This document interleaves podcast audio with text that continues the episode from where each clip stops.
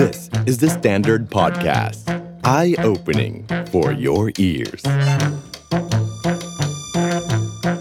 eight minute history. ประวัติศาสตร์แปดนาทีวันนี้ครับยังอยู่ในบรรยากาศของสงครามฝิ่นครั้งที่สองนะครับครั้งที่แล้วเราพูดถึงการที่กองกำลังผสมอังกฤษกับฝรั่งเศสนั้นบุกเข้าไปถึงบริเวณเทียนจินแล้วนะครับแล้วทำสงครามต้ากู้โคเนี่ยสามครั้งแล้วที่สุดครับข้าหลวงของอังกฤษประจำมณฑลกวางตุ้งคือแฮร์รี่พาร์คนั้นถูกจับตัวไปคุมขังเอาไว้จนอังกฤษนั้นมีข้ออ้างในการที่จะเริ่มต้นสงครามที่ต้ากู้โคเป็นครั้งที่สี่ซึ่งถือได้ว่าเป็นสงครามแตกหักกันเลยก็ว่าได้ครั้งนี้จีนเองรู้ครับว่าอังกฤษนั้นมาแรงแน่นอนฝรั่งเศสเป็นกองกำลังเสริมที่ดีแน่นอนดังนั้นครั้งนี้ครับจึงได้มีการระดมพลใหญ่มาก หนึ่งแสนห้าหมื่น นายนะครับภายใต้เจ้าชายมองโกลองค์เดิมก็คือเซิ่งเก๋อหลินเฉินนะครับแต่แน่นอนครับฝ่ายหนึ่งมีดาบมีทวนมีธนูขี่ม้าอีกฝั่งหนึ่งมีปืนไรเฟิลความแม่นยำสูงมีปืนใหญ่ที่มีสัญญานุภาพสูงไม่ต้องถามครับว่าสงครามในครั้งนั้นจบลงอย่างไรฝ่ายอังกฤษตายไปสามคนฝรั่งเศสตายสองคนฝ่ายจีนตายเป็นร้อยคนนั่นก็คืออีกหนึ่งก้าวครับกองกำลังผสมอังกฤษฝรั่งเศสจะสามารถเดินหน้าเข้าสู่พื้นที่ของปักกิ่งได้แล้วด้วยซึ่งณเวลานั้นทางการจีนเองจึงจำเป็นต้องมีการยอมปล่อยตัวคณะทูตของแฮร์รี่พาร์คซึ่งก่อนหน้านี้ควบคุมตัวเอาไว้แต่ครั้งนี้แฮร์รี่พาร์คมาพร้อมกับประสบการณ์ในคุกของจีนแล้วครับนั่นมีความหมายว่ามาพร้อมกับแรงแค้นมากมายมหาศาลไปดูกันที่ราชสำนักจีนกันบ้านนะครับจักรพรรดิเสียนฟงหรือว่าชิงหวนจงรู้ดีแล้วครับว่าเทียนจินแตกเป้าต่อไปปักกิ่งแน่นอนเลยดังนั้นในปีที่สิบแห่งรัชสมัยเสียนฟงตรงกับปีฝรั่ง หนึ่งพันแปดร้อยหกสิบ ครับพระองค์จึงตัดสินใจในการที่จะลี้ภัยนี่แหละครับโดยบอกว่าจะไปล่าสัตว์ที่พระราชวังเฉิงเต๋อซึ่งอยู่นอกกำแพงเมืองจีนโดยได้มีการมอบหมายให้พระอนุชาครับก็คือกงชินหวังหรือว่าองค์ชายที่หกนั้นเป็นผู้เจรจากับตะวันตกและบัญชาการสถานการณ์อยู่ที่กรุงปักกิ่งกันด้วยโดยนอกเหนือไปจากจักรพรรดิเสียนฟงแล้วก็ยังมีชายานะครับซึ่งก็รวมถึงฮองเฮาก็คือฉืออันฮองเฮารวมถึงชายาเอกกุ้ยเฟยก็คือฉือซีหรือว่าพระนางซูสีไทเฮาในเวลาต่อมานะครับรวมถึงพระธิดาและพระโอรสพระองค์เดียวของจักรพรรดิเสียนฟงซึ่งก็แน่นอนก็คือพระราชทายาทนะครับต่อมาเป็นจักรพรรดิถงจื้อข้าราชบริพารขุนนางชั้นผู้ใหญ่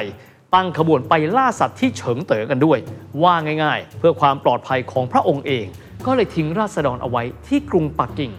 รอการบุกเข้ามาของทหารชาติตะวันตกสองชาตินี่แหละครับก่อนที่จะเข้าปักกิ่งได้ครับจะต้องผ่านเข้ามาที่สะพานแปดลี้อังกฤษฝรั่งเศสสามารถบุกกันเข้ามาได้อย่างง่ายดายทีเดียวในครั้งนั้นครับเอิร์ลเอลกินพูดคุยกันกับรัฐบาลที่ลอนดอนว่าอังกฤษควรจะยกทัพเข้าไปที่พระราชวังต้องห้ามซึ่งเป็นสัญลักษณ์ของการประกาศชัยชนะเด็ดขาดเลยไหมแต่ที่สุดครับเวสต์มินสเตอร์พูดคุยกับเอิร์ลเอลกินแล้วบอกว่าจริงๆแล้วนะเวลานั้นเนี่ยหากว่าบุกเข้าไปยังพระราชวังปักกิ่งพระราชฐานชั้นในอาจจะนำไปสู่ความเสียหายของชีวิตพลเรือนมากกว่าที่คิดอาจจะเป็นการท้าทายอำนาจของจีนเกินจำเป็นจึงคิดแบบนี้เปลี่ยนเป้าหมายละกันแล้วไปบุกที่พระราชวังฤดูร้อนหยวนหมิงหยวนชานกรุงปักกิ่งแทนที่เป็นสัญลักษณ์แสดงให้เห็นการท้าทายอำนาจของโอรสสวรรค์หรือว่าฮ่องเต้ของจีนโดยตรงโดยที่ไม่ต้องเสียกำลังมากเกินจำเป็นกันด้วยพูดถึงพระราชวังหยวนหมิงหยวนครับต้องอธิบายกันสักนิดนึงครับเพราะว่าพระราชวังองค์นี้ถูกเผาทำลายในปีนั่นแหละครับหนึ่งพันแปดร้อยหกสิบ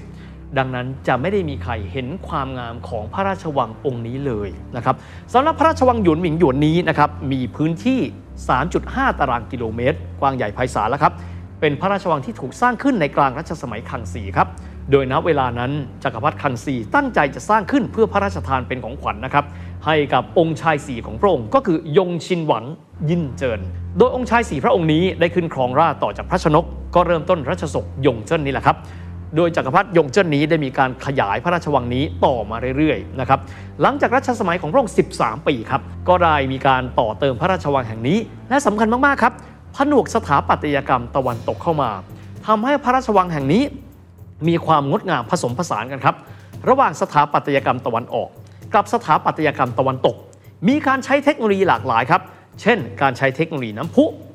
มีประติมากรรมตะวันตกหลายอย่างและหนึ่งในนั้นครับก็คือมีรูปปั้นหัวนักกษัตริย์สำริดสิบสองหัวครับ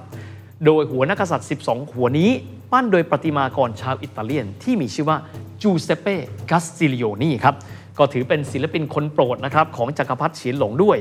โดยสิบสองหัวนักษัตริย์นี้ก็ถูกตั้งอยู่บริเวณลานกลางเลยของบริเวณน้ำพุกลแบบตะวันตกนี่แหละครับผมต้องอธิบายนะครับเรื่องของหัวนักษัตริย์สิบสองหัวนี้ครับเพราะว่าถือว่าเป็นสัญลักษณ์ทีเดียวนะครับของความพ่ายแพ้สงครามฝิ่นครั้งที่สองและยังเป็นสัญลักษณ์ของการต่อสู้ของชาวจีนทั้งเศรษฐีก็ดีฝ่ายทางการก็ดีในการที่จะประมูลสิ่งเหล่านี้กลับมาสู่แผ่นดินจีนอีกครั้งหนึ่งเป็นการลบล้างความอายที่เกิดขึ้นในปีหนึ่งพันแปดร้อยหกสิบต้องบอกแบบนี้พระราชวังหยุนหมิงหยวนนี้เนี่ยนะครับถือเป็นพระราชวังที่เป็นมรดกไม่ใช่เฉพาะมรดกวัฒนธรรมจีนนะครับแต่ถือว่าเป็นมรดกโลกก็ว่าได้ถ้ายังคงอยู่ในปัจจุบันนี้ห้าตุลาคมครับกองทัพผสมอังกฤษฝรั่งเศสเดินทางถึงพระราชวังฤดูร้อนหยวนหมิงหยวนครั้งนั้นอังกฤษฝรั่งเศสคุยกันฝรั่งเศสบอกว่าตัดสินใจไม่เข้าร่วมปฏิบัติการในการบุกเข้าไปพระราชวังหยวนหมิงหยวนดังนั้นจึงเป็นกองกำลังฝ่ายอังกฤษแต่เพียงฝ่ายเดียวครั้งนี้นำโดยเซอร์แฮร์รี่พาร์คส์กองกำลังก็บุกเข้าไปยังพระราชวังแห่งนี้นะครับโดยมีข้ออ้างแบบนี้ครับเราจำเป็นต้องบุกเข้าไปในหยวนหมิงหยวนเพราะว่าพลเรือนและทหารจีนที่ทำร้ายพวกเราซ่อนตัวอยู่ในพระราชวังหยวนหมิงหยวนกันด้วยแต่ทีนี้ครับในการเข้าไปแล้วไม่ได้เป็นการเข้าไปเพื่อจับกลุ่มคนไม่ได้เข้าไปควบคุมเฉยๆครับแต่เข้าไปปล้นสะดมและปล้นชิงสิ่งของมีค่าในพระราชวังหยวนหมิงหยวนโดยนอกเหนือไปจากนี้เอิร์ลเอลกินคนนี้ครับเจมส์บรูซคนนี้ตัดสินใจข่มขวัญต้าชิงสั่งให้กองกำลังอังกฤษเผาทำลายพระราชวังหยวนหมิงหยวนซึ่งมีอายุหนึ่งร้อยห้าสิบปีให้ราบเป็นหน้ากลองนอกจากการเผาทำลายพระราชวัง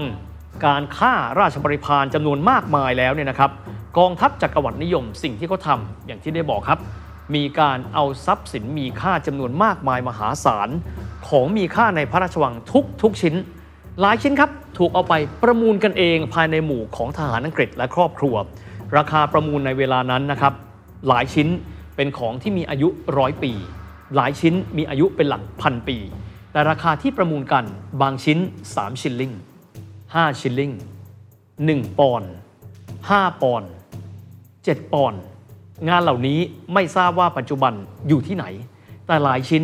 อยู่ที่ British Museum หลายชิ้นอยู่ที่ Victoria Albert Museum ในลอนดอนหลายชิ้นอยู่ในมือของข้าหบดีชาวยุโรปดังนั้นคงต้องบอกครับว่านี่คงไม่ใช่แค่การทหารเท่านั้นไม่ใช่เรื่องของความสัมพันธ์ระหว่างประเทศไม่ใช่เรื่องแค่ความขัดแย้งในเชิงนโยบายแต่เป็นเรื่องของการปล้นสะดมปล้นชิงมรดกของโลกก็ว่าได้ข่าวถึงพระราชวังเฉิงเป๋อครับลำพังแต่ความโทมนัสของจักรพรรดิสินฟงไม่ช่วยอะไรครับเพราะต้องยอมรับนะครับว่าหลังจากการพ่ายแพ้สงครามฝิ่นครั้งที่หนึ่งในปีหนึ่งพันแปดร้อยสี่สิบสองจีนเองแตกต่างจากญี่ปุ่นสมัยเมจิหรือแม้กระทั่งแตกต่างไปจากสยามประเทศจีนเองไม่เคยเปิดรับวัฒนธรรมเทคโนโลยีวิทยาการใหม่ๆเพื่อที่จะทำให้ตัวเองเข้มแข็งเลยแม้แต่นิดเดียวสิ่งที่จีนทำได้ในเวลานั้นครับก็คือการส่งทูตไปเจรจาเพื่อให้ตะวันตกนั้นหยุดการขยายอำนาจเพิ่มเติมกันไปอีกสักระยะหนึ่งก็ดีในเวลานะครับองค์ชายหกหรือว่ากงชินหวังพระอนุชาจักรพรรดิเสียนฟงนั้นทำหน้าที่เป็นผู้เจรจากับอังกฤษฝ่ายอังกฤษผู้เจรจาคือเจมส์บรูซเอิร์ลเอลกินที่เก้าส่วนฝรั่งเศสได้แก่บารอนชองบัปติสลุยส์โคในสนธิสัญญาที่เราได้ยินชื่อว่าสนธิสัญญาปักกิ่งหรือว่า Peking Convention ในขณะที่รัสเซียเองส่งตัวแทนมาเช่นเดียวกันนั่นก็คือนิโคลายอินยาทีเยฟในขณะที่สหรัฐอเมริกาก็ส่งตัวแทนเข้ามาเพราะเกรงว่าจะพลาดผลประโยชน์ในการขยายอำนาจโดยมีการส่งทูตแบรดฟอร์ดเข้ามาในการร่วมการเจรจาเพื่อหวังสัญญาที่เป็นสัญญาลูกให้ผลประโยชน์กับทั้งสองชาติเพิ่มเติมขึ้นด้วยใจความสำคัญข้อตกลงนะครับ Peking Convention ในครั้งนี้ก็คือการที่ให้เกาลูนครับซึ่งก่อนหน้านี้เป็นพื้นที่ที่อังกฤษขอเช่าจากสนธิสัญญาเทียนจินนั้นกลายมาเป็นพื้นที่ในกรรมสิทธิ์ของอังกฤษโดยสมบูรณ์แบบนอกจากนี้ยังมีการตกลงนะครับที่ทำให้จีนนั้นต้องเสียพื้นที่กว้างใหญ่มหาศาลทางตอนบนนะครับของจีนให้กับทางรัสเซียเพื่อรัสเซียเองจะได้สามารถขยายเมืองในฝั่งแปซิฟิกเพิ่มเติมได้ด้วยนอกจากนี้ยังได้มีการเรียกค่าปฏิกรรมสงครามอีกสองล้านตำลึงเอาเป็นว่าสงครามในครั้งนี้จีนเสียค่าปฏิกรรมสงครามแปดล้านตำลึงเงินถามว่าเยอะขนาดไหนก็เยอะเท่ากับครึ่งหนึ่งนะครับของความมั่งคั่งของจีนทั้งชาติในเวลานั้นแน่นอนครับมันไม่เป็นธรรมครับแต่มันไม่มีทางอื่นอีกแล้วสำหรับ จักรวรรดิสวรรค์หรือว่า Celestial Empire ต้าชิงที่จะสามารถหยุดยั้งความเสียหายแม้กระทั่งชั่วคราวได้มากกว่านั้นนอกจากการยอมลงนามในสัญญาที่ไม่เป็นธรรมเหล่านี้กันด้วยหลังจากนั้นไม่กี่เดือนครับในปีหนึ่งพันแปดร้อยหกสิบเอ็ดจักรพรรดิสินฟงสวรรคตด้วยพระชนมายุแค่สามสิบพรรษาเท่านั้นรัชทายาทวัยห้าปีขึ้นมาครองราชย์เปลี่ยนศักราชจากสินฟงเป็นถงจื้อจากการที่เป็นยุวจักรพรรดิครับจักรพรรดิสินฟงจึงได้มีการแต่งตั้งผู้สำเร็จราชการแปดคนเป็นผู้ช่วยราชกิจแผ่นดินจีนร้อนเป็นไฟครับจากภัยคุกคามตะวันตกแต่กันนั้นเรื่องของการเมืองการแย่งชิงอำนาจภายในพระราชวังปักกิ่งไม่จบแต่เพียงแค่นั้นครับเพราะว่าฝ้าของมารดาของจักรพรรดิถงจื้อก็คือซูสีไทเฮาต้องการที่จะขมวดอำนาจและมีการประกาศสงครามกับบรรดาผู้สำเร็จราชการบางขั้วที่ไม่ยอมอ่อนข้อกับพระนางจนท้ายที่สุดศึกการเมืองภายในท่ามกลางศึกนอกครั้งนี้จบลงด้วยชัยชนะเบ็ดเสร็จของพระนางซูสีไทเฮานั่นเองจนพระนางนั้นกุมอำนาจต้าชิงจวบจนปี หนึ่งพันเก้าร้อยแปด จากปี หนึ่งพันแปดร้อยหกสิบ ครับแล้วตัดภาพมาอีกหนึ่งร้อยยี่สิบสองปีให้หลังจากความพ่ายแพ้อัปยศในครั้งนั้นปี หนึ่งพันเก้าร้อยแปดสิบสอง ครับก็คือหนึ่งร้อยยี่สิบสองปีให้หลังนั้นคือสิบห้าปีก่อนที่สัญญาเช่าพื้นที่ New Territory ของอังกฤษที่มีการเช่าจากจีนนั้นจะหมดลงMargaret Thatcher นายกรัฐมนตรีของอังกฤษซึ่งณเวลานั้นครับในปีนั้นเธอเพิ่งจะชนะศึกสงครามฟอล์กแลนด์เหนืออาร์เจนตินาในเวลานั้นครับนางสิงห์เหล็กแห่งอังกฤษเดินทางมาพบกับผู้นำสูงสุดของจีนนั่นก็คือเติ้งเสี่ยวผิงมีการเจรจากับนายกรัฐมนตรีเจ้าจือหยางด้วยพูดคุยครับถึงอนาคตของฮ่องกงเกาลูนซึ่งเป็นสองพื้นที่ซึ่งเป็นกรรมสิทธิ์ของอังกฤษย้ำนะครับว่าฮ่องกงไม่ได้เช่าเกาลูนไม่ได้เช่าแต่ทั้งสองพื้นที่เป็นกรรมสิทธิ์ของอังกฤษสิ่งที่พูดคุยกันในเวลานั้นคือจะมีการต่อสัญญาเช่าพื้นที่ที่ติดกันคือ New Territory หรือว่าซินซื่อเจี้ยต่อไปอีกหรือไม่เพราะฮ่องกงและเกาลูนไม่สามารถอยู่ได้โดยลำพังโดยปราศจากพื้นที่ New Territory ซึ่งสนธิสัญญาเช่ากำลังจะหมดลงกันด้วยแต่ในปี หนึ่งพันเก้าร้อยแปดสิบสอง ครับจีนภายใต้เติ้งเสี่ยวผิงไม่ใช่ต้าชิงครับสัญญานุภาพความเข้มแข็งมากกว่ากันอย่างเปรียบเทียบไม่ได้ไม่มีใครมารังแกได้อีกต่อไปแล้วดังนั้นในเวลานั้นเติ้งเสี่ยวผิงจึงปฏิเสธที่จะมีการต่อสัญญา New Territory ออกไปอีกเก้าสิบเก้าปีตามที่อังกฤษต้องการนอกจากนี้ยังแสดงเจตนารมณ์ชัดเจนว่า Great Britain คืนเกาลูนและฮ่องกงกลับมาให้เรายอมไหมครับยอมครับที่สุดแล้วสิบห้าปีให้หลังหนึ่งพันเก้าร้อยเก้าสิบเจ็ด บริเตนจักรวรรดิที่ครั้งหนึ่งยิ่งใหญ่ที่สุดในโลกจำเป็นต้องมีการส่งมอบฮ่องกงเกาลูนและนิวเทริทรีคืนให้กับจีนเป็นกรรมสิทธิ์เหมือนเดิมสิ่งที่น่าเสียดายครับเติ้งเสี่ยวผิงเองมีความต้องการครับในการที่จะเดินทางไปฮ่องกงและก็รับมอบเกาะฮ่องกงเกาลูนและนิวเทริทรีคืนนั้นจากอังกฤษแต่เติ้งเสี่ยวผิงถึงแก่อสัญญกรรมในเดือนกุมภาพันธ์ของปี หนึ่งพันเก้าร้อยเก้าสิบเจ็ด ห้าเดือนก่อนที่จะมีกำหนดการส่งมอบฮ่องกงเกาลูนและนิวเทริทรีคืนให้กับจีนดังนั้นผู้นำสูงสุดของจีนที่มีการรับมอบพื้นที่เหล่านี้คืนจากอังกฤษก็เลยเป็นผู้นำรุ่นที่สามเจียงเจ๋อหมินซึ่งเป็นการรับฮ่องกงเกาลูนและนิวเทริทรีนั้นคืนมาจากเจ้าชายชาร์ลส์หรือว่าเจ้าชายแห่งเวลส์ซึ่งเป็นผู้แทนพระองค์ของพระราชินีเอลิซาเบธที่สองภาพนี้ในวันของการส่งมอบคืนพื้นที่ดังต่อไปนี้มันคือการจบลงของความอัปยศของหนึ่งร้อยยี่สิบสองปีที่แล้วโดยสมบูรณ์แบบแต่สำหรับจีนเองครับความแค้นที่มีการเผาพระราชวังหยวนหมิงหยวนและการปล้นสะดมวัตถุโบราณไปจำนวนมากมายมหาศาลทำให้ทางการจีนเองก็ดีเศรษฐีจีนเองก็ดีเริ่มต้นแคมเปญในการที่จะนำเอาทรัพย์สินเหล่านี้กลับคืนสู่แผ่นดินจีนอีกครั้งหนึ่งครั้งใดก็ตามที่มีการประมูลทรัพย์สินหลากหลายของจีนเองกลับมาจากชาติตะวันตกจะมีเศรษฐีจีนเข้าไปในการประมูลอยู่เสมอๆกระบวนการนี้ภาษาอังกฤษเรียกว่า repatriation หรือการนำเอาสิ่งมีค่าของชาติสมบัติของชาติกลับคืนสู่มาตุภูมิกันด้วยโดยจีนเองครับก็จะมีการตั้งพิพิธภัณฑ์ที่ดูแลทรัพย์สินเหล่านี้กลับเข้ามาด้วยเช่นเดียวกันโดยที่ส่วนหนึ่งเลยนะครับก็จะมีพิพิธภัณฑ์ที่อยู่ในการดูแลของรัฐวิสาหกิจของกองทัพจีนกันด้วยและหนึ่งในไฮไลท์ครับของวัตถุมีค่าที่จีนต้องการนำมาสู่แผ่นดินตัวเองก็คือเจ้าหัวสำริดนักกษัตริย์สิบสองหัวนี่แหละครับ ที่เคยอยู่ที่ลานน้ำพุที่มีชื่อว่าไห่เยี่ยนถังก็คือลานน้ำพุซึ่งเป็นฝีมือของชาวตะวันตกนี่แหละครับซึ่งในช่วงของการปล้นสนมพระราชวังหยวนหมิงหยวนนั้นถูกขโมยไปด้วยหลังจากวันที่อังกฤษนั้นได้มีการเผาพระราชวังหยวนหมิงหยวนไม่มีใครรู้หรอกครับว่าหัวนักกษัตริย์สิบสองหัวนี้ไปอยู่ที่ไหนแต่ครั้งใดก็ตามที่มีการประมูลหัวนักกษัตริย์เหล่านี้จะกลายเป็นข่าวคราวใหญ่โตเสมอจากสิบสองหัวในเวลานี้โลกได้ค้นพบและได้กลับมาแล้วทั้งหมดแปดหัวด้วยกันครับอันได้แก่นักกษัตริย์ชวดฉลูขานเถาะมะเมียวอกกุลและมะโรงแต่ว่าอีกสี่หัวครับณเวลานี้ยังไม่รู้ว่าอยู่ที่ใครอันได้แก่หัวของมะแมระกาจอแล้วก็งูหัวเหล่านี้บางหัวนั้นกลับมาอยู่ในมือชาวจีนเป็นที่เรียบร้อยแล้วทั้งหมดเจ็ดหัวจากแปดหัวด้วยกันโดยที่ก่อนหน้านี้ก็จะพบว่าจะมีเศรษฐีชาวตะวันตกนั้นเป็นเจ้าของกันอยู่กันด้วยเราลองมาดูนะครับว่าหัวสำคัญสำคัญนั้นผ่านมือใครกันมาบ้างหัวนักกษัตริย์ชวดและเถาะครับก็คือหัวหนูและหัวกระต่ายนั้นได้มีการพบในการประมูลของคอลเลกชันอีฟแซงลองโดยผู้จัดการประมูลในครั้งนั้นก็คือคริสตี้ในปีสองพันเก้าด้วยกันสำหรับสองหัวนี้ที่สุดแล้วถูกเคาะขายให้กับไช่หมิงเฉาครับ